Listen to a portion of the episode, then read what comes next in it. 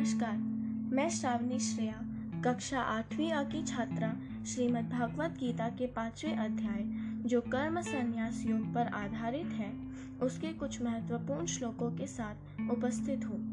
इस अध्याय में कुल उनतीस श्लोक है, जिसमें विस्तार पूर्वक भगवान श्री कृष्ण भारतीय संस्कृति के परिप्रेक्ष्य में सन्यासी जीवन और गृहस्थ जीवन की चर्चा करते हैं।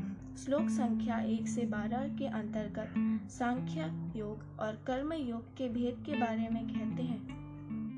संन्यासम कर्मणा कृष्ण पुनर्योगम च संससि, यच्छ्रेय एतयोरेकम तन्मे ब्रूहि सुनिश्चितम।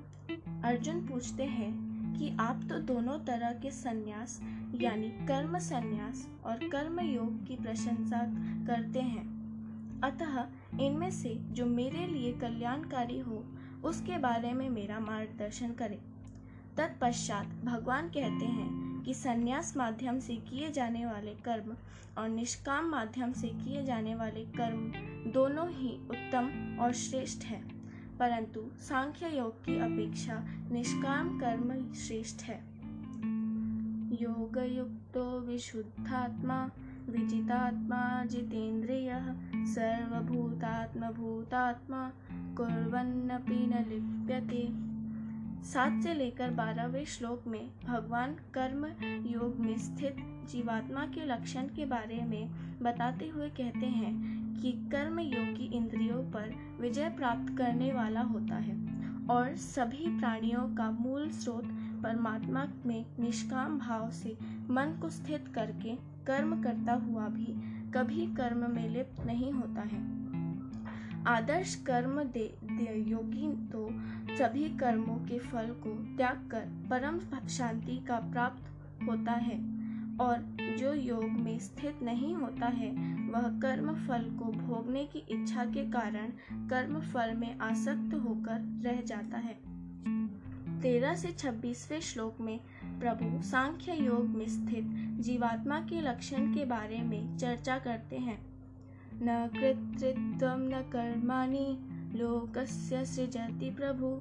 न कर्म फल संयोगम स्वभावस्तु प्रवर्तते। शरीर में स्थित जीवात्मा देह का कर्ता न होने के कारण इस लोक में इसके द्वारा न तो कर्म उत्पन्न होता है और न ही कर्म फल से कोई संबंध रहता है, बल्कि यह सब प्रकृति के गुणों के कारण ही किए जाते हैं।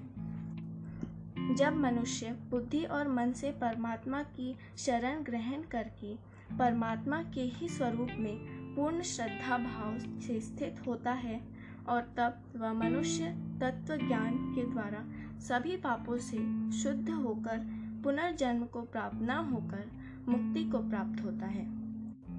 अंत में प्रभु सत्ताईसवें से उनतीसवें श्लोक में भक्ति युक्त ध्यान योग का निरूपण करते हैं। यतेन्द्रिय मनोबुद्धिर मुनिर्मोक्ष परायण विगते छ भाव क्रयोधो य सदा मुक्त स्व एव स।